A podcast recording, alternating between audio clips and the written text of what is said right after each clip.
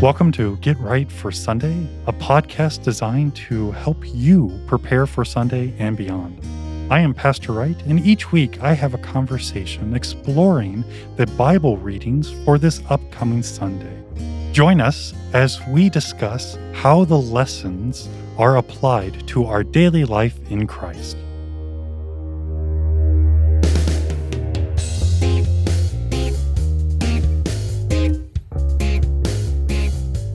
Welcome to Get Wright for Sunday. I am Pastor Wright, and today we're looking at the gospel lesson for the ninth Sunday after Pentecost. And it is another parable. And what I find interesting about parables is how easily it is to misread or misunderstand the parable. We can easily look at the parable as a good story with a good moral. And if you just do this and insert yourself, then you too will have better understanding to be a better person, a better productive whatever. And this really does, again, miss the whole point of anything that Jesus says. What's really interesting with just about anything Jesus says, it's all about himself. And this is never done in arrogance. This is never done from a selfish or self centered perspective.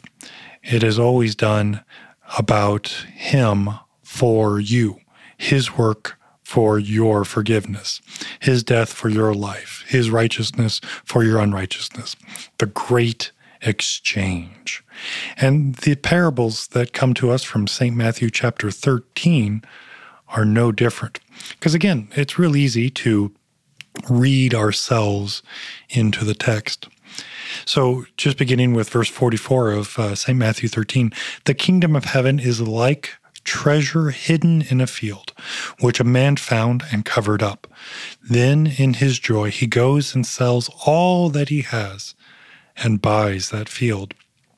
Again, the kingdom of heaven is like a merchant in search of fine pearls, who, on finding one pearl of great value, went and sold all that he had and bought it. Again, the kingdom of heaven is like a net that was thrown into the sea, gathered fish of every kind. When it was full, men drew it ashore, sat down and sorted the good into containers, and threw away the bad. So it will be at the end of the age. The angels will come out and separate the evil from the righteous and throw them into the fiery furnace. In that place there will be weeping and gnashing of teeth. Have you understand all have you understood all these things? They, the disciples, said to him, Yes. And he said to them, Therefore every scribe who has been trained for the kingdom of heaven is like a master of a house, who brings out his treasures, what is new and what is old. And so a lot is happening. And just look at the first uh, parable, you have a man who finds a treasure in a field. Now, I don't know about you, but I think that would be really cool.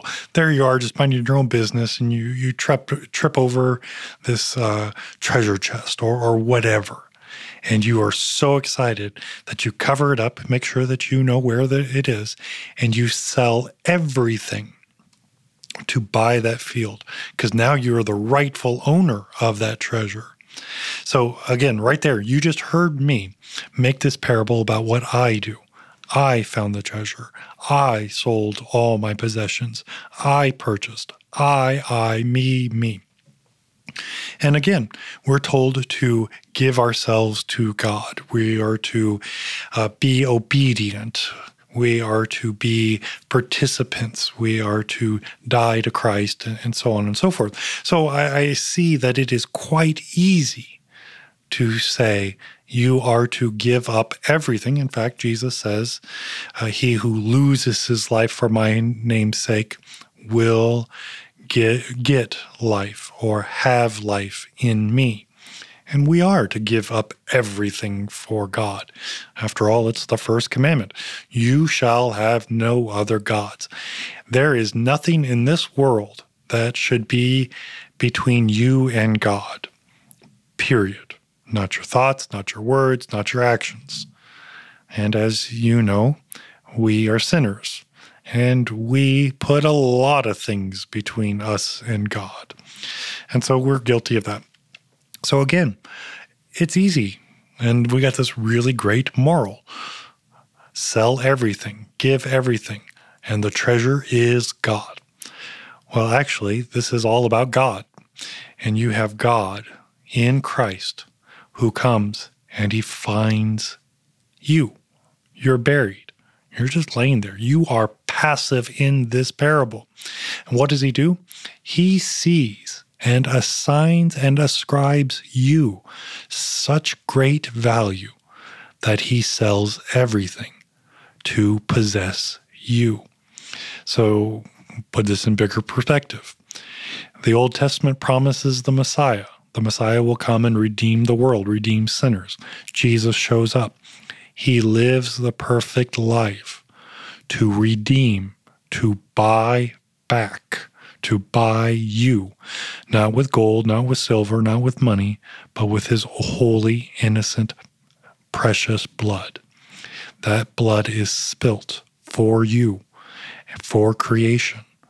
And God buys back, God claims creation, the field, and you. So now, once again, we see from the perspective of God, He is the one doing all the work, doing all the sacrifice.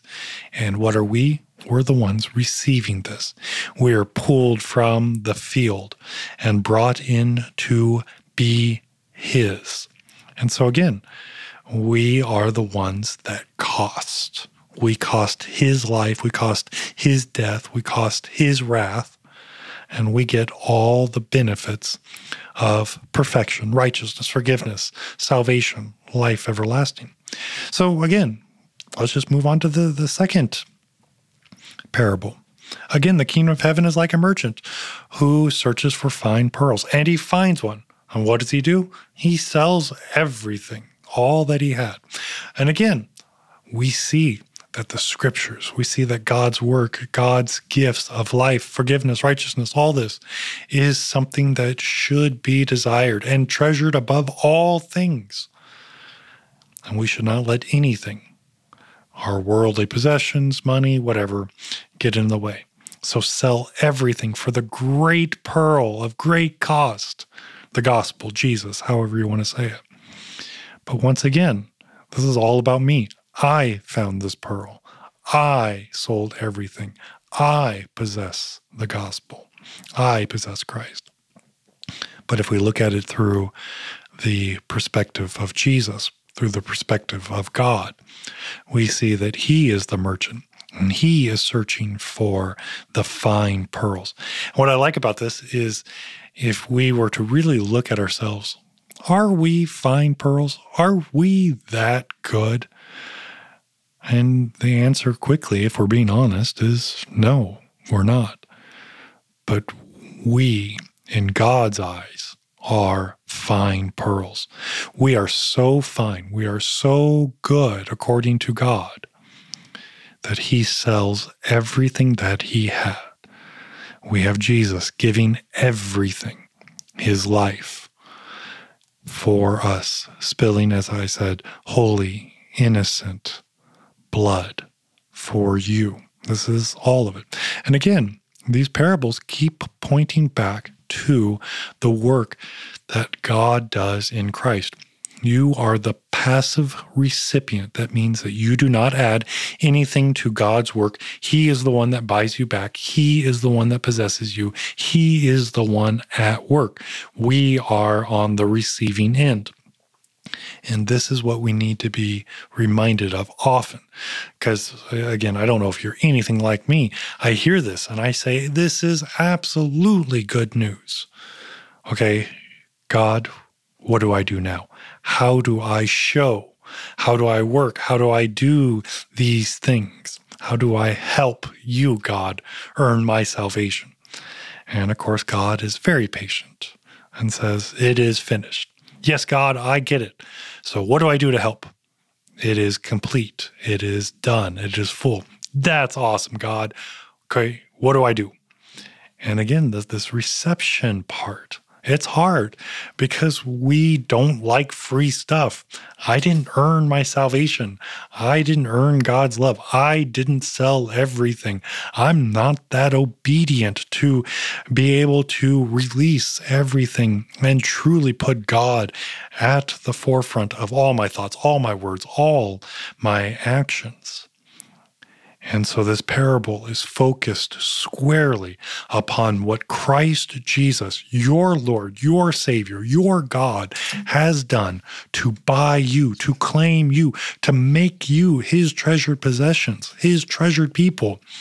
And it is there that this is where we find our worth. This is where we find who and what we are. We are the people of God to live in the comfort of His grace, his mercy, His care.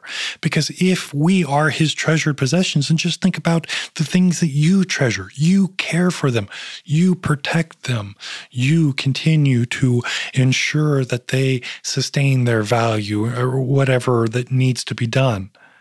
This is the same thing that God does to and for you.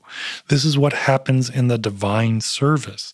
It is all that God does to keep you His. The forgiveness of sins, the reminding of His love, the promises of His gifts are all laid out and given to you so that you will be cared for you will be kept in the holy ark, in the church, in Christ, through the preaching, through the proclamation, through the gifts of Christ Himself to and for you. And then, even with the parable of the fish, we actually see this come true several times. When Jesus calls uh, some of the disciples, he tells them to cast the net on the other side, and the the catch is so great it takes all of them and i can't even get it into the boat and then after the resurrection the same thing i believe they catch 157 fish so this parable actually comes true but there's a bigger point to this parable more than the other two events that uh, happen the separation the good fish from the bad fish. And I'd like to point out something really interesting. Notice who is taken away. It is the bad fish. The bad fish are removed, and the good fish are left behind. They are left behind to be included in God's kingdom and God's life. And this is true for us.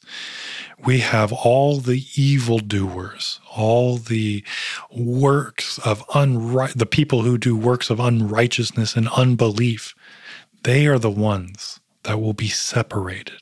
They are the ones that will be cast out. And we hear the, the fiery furnace. This is again said, and there will be weeping and gnashing of teeth.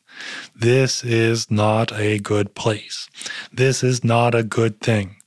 And so we we who have been bought, we who have been found, we who have been claimed as His great treasure, we now live in this promise. We now trust in this promise. We now receive in faith, knowing the fullness of the truth, the life of Christ placed upon us. This is where the work of the Christian begins.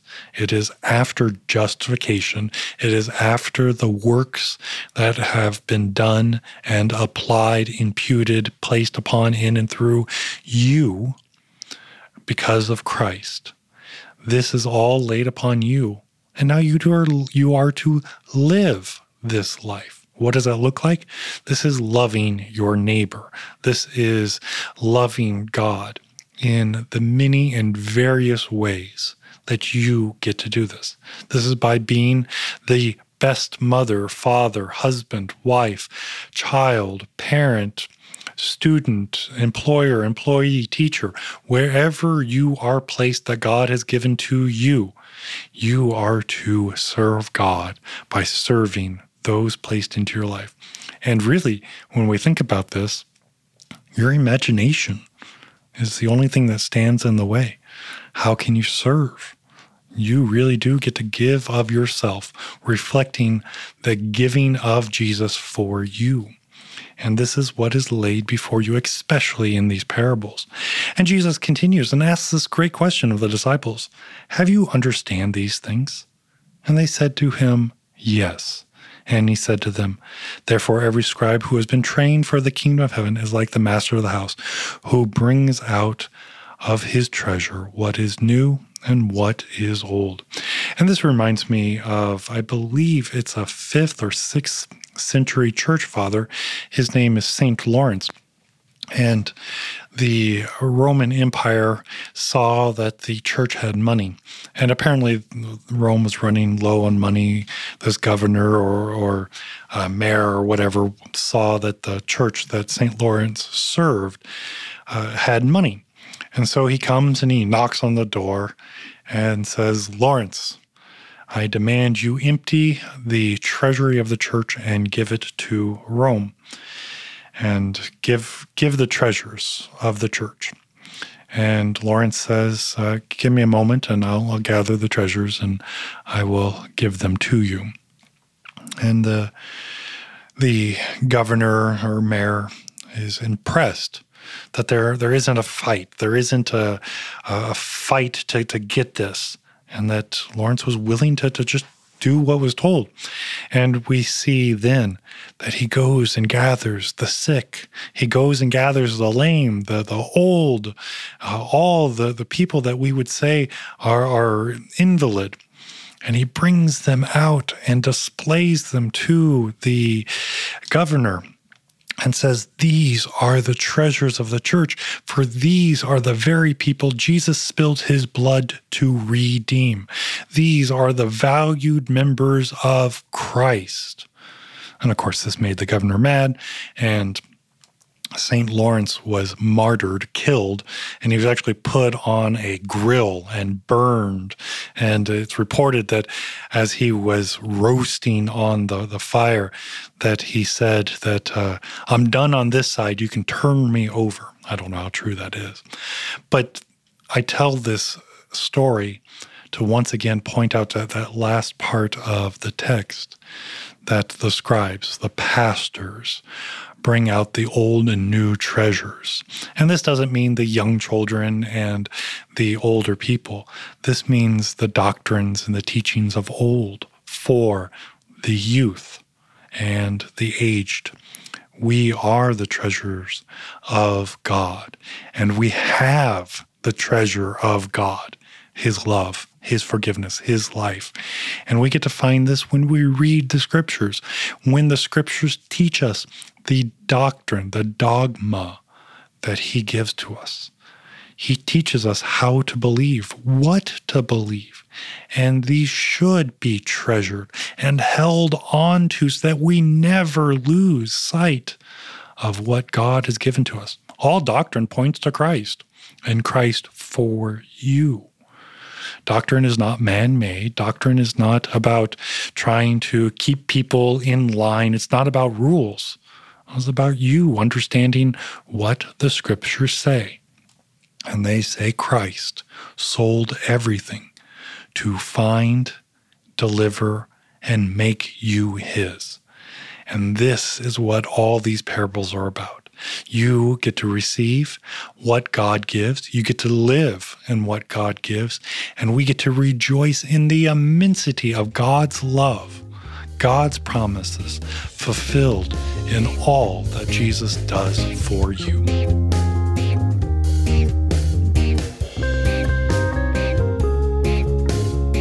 Thank you for listening to Get Wright for Sunday. I know that your time is valuable and of all the things that you could have watched or listened to, you have chosen to deepen your biblical understanding with Get Wright for Sunday. Would you take a moment to give a five star rating of this podcast on Apple Podcast or your favorite podcast platform? This actually helps others to be able to find Get Wright for Sunday. Again, thank you for your time, your prayers, and support.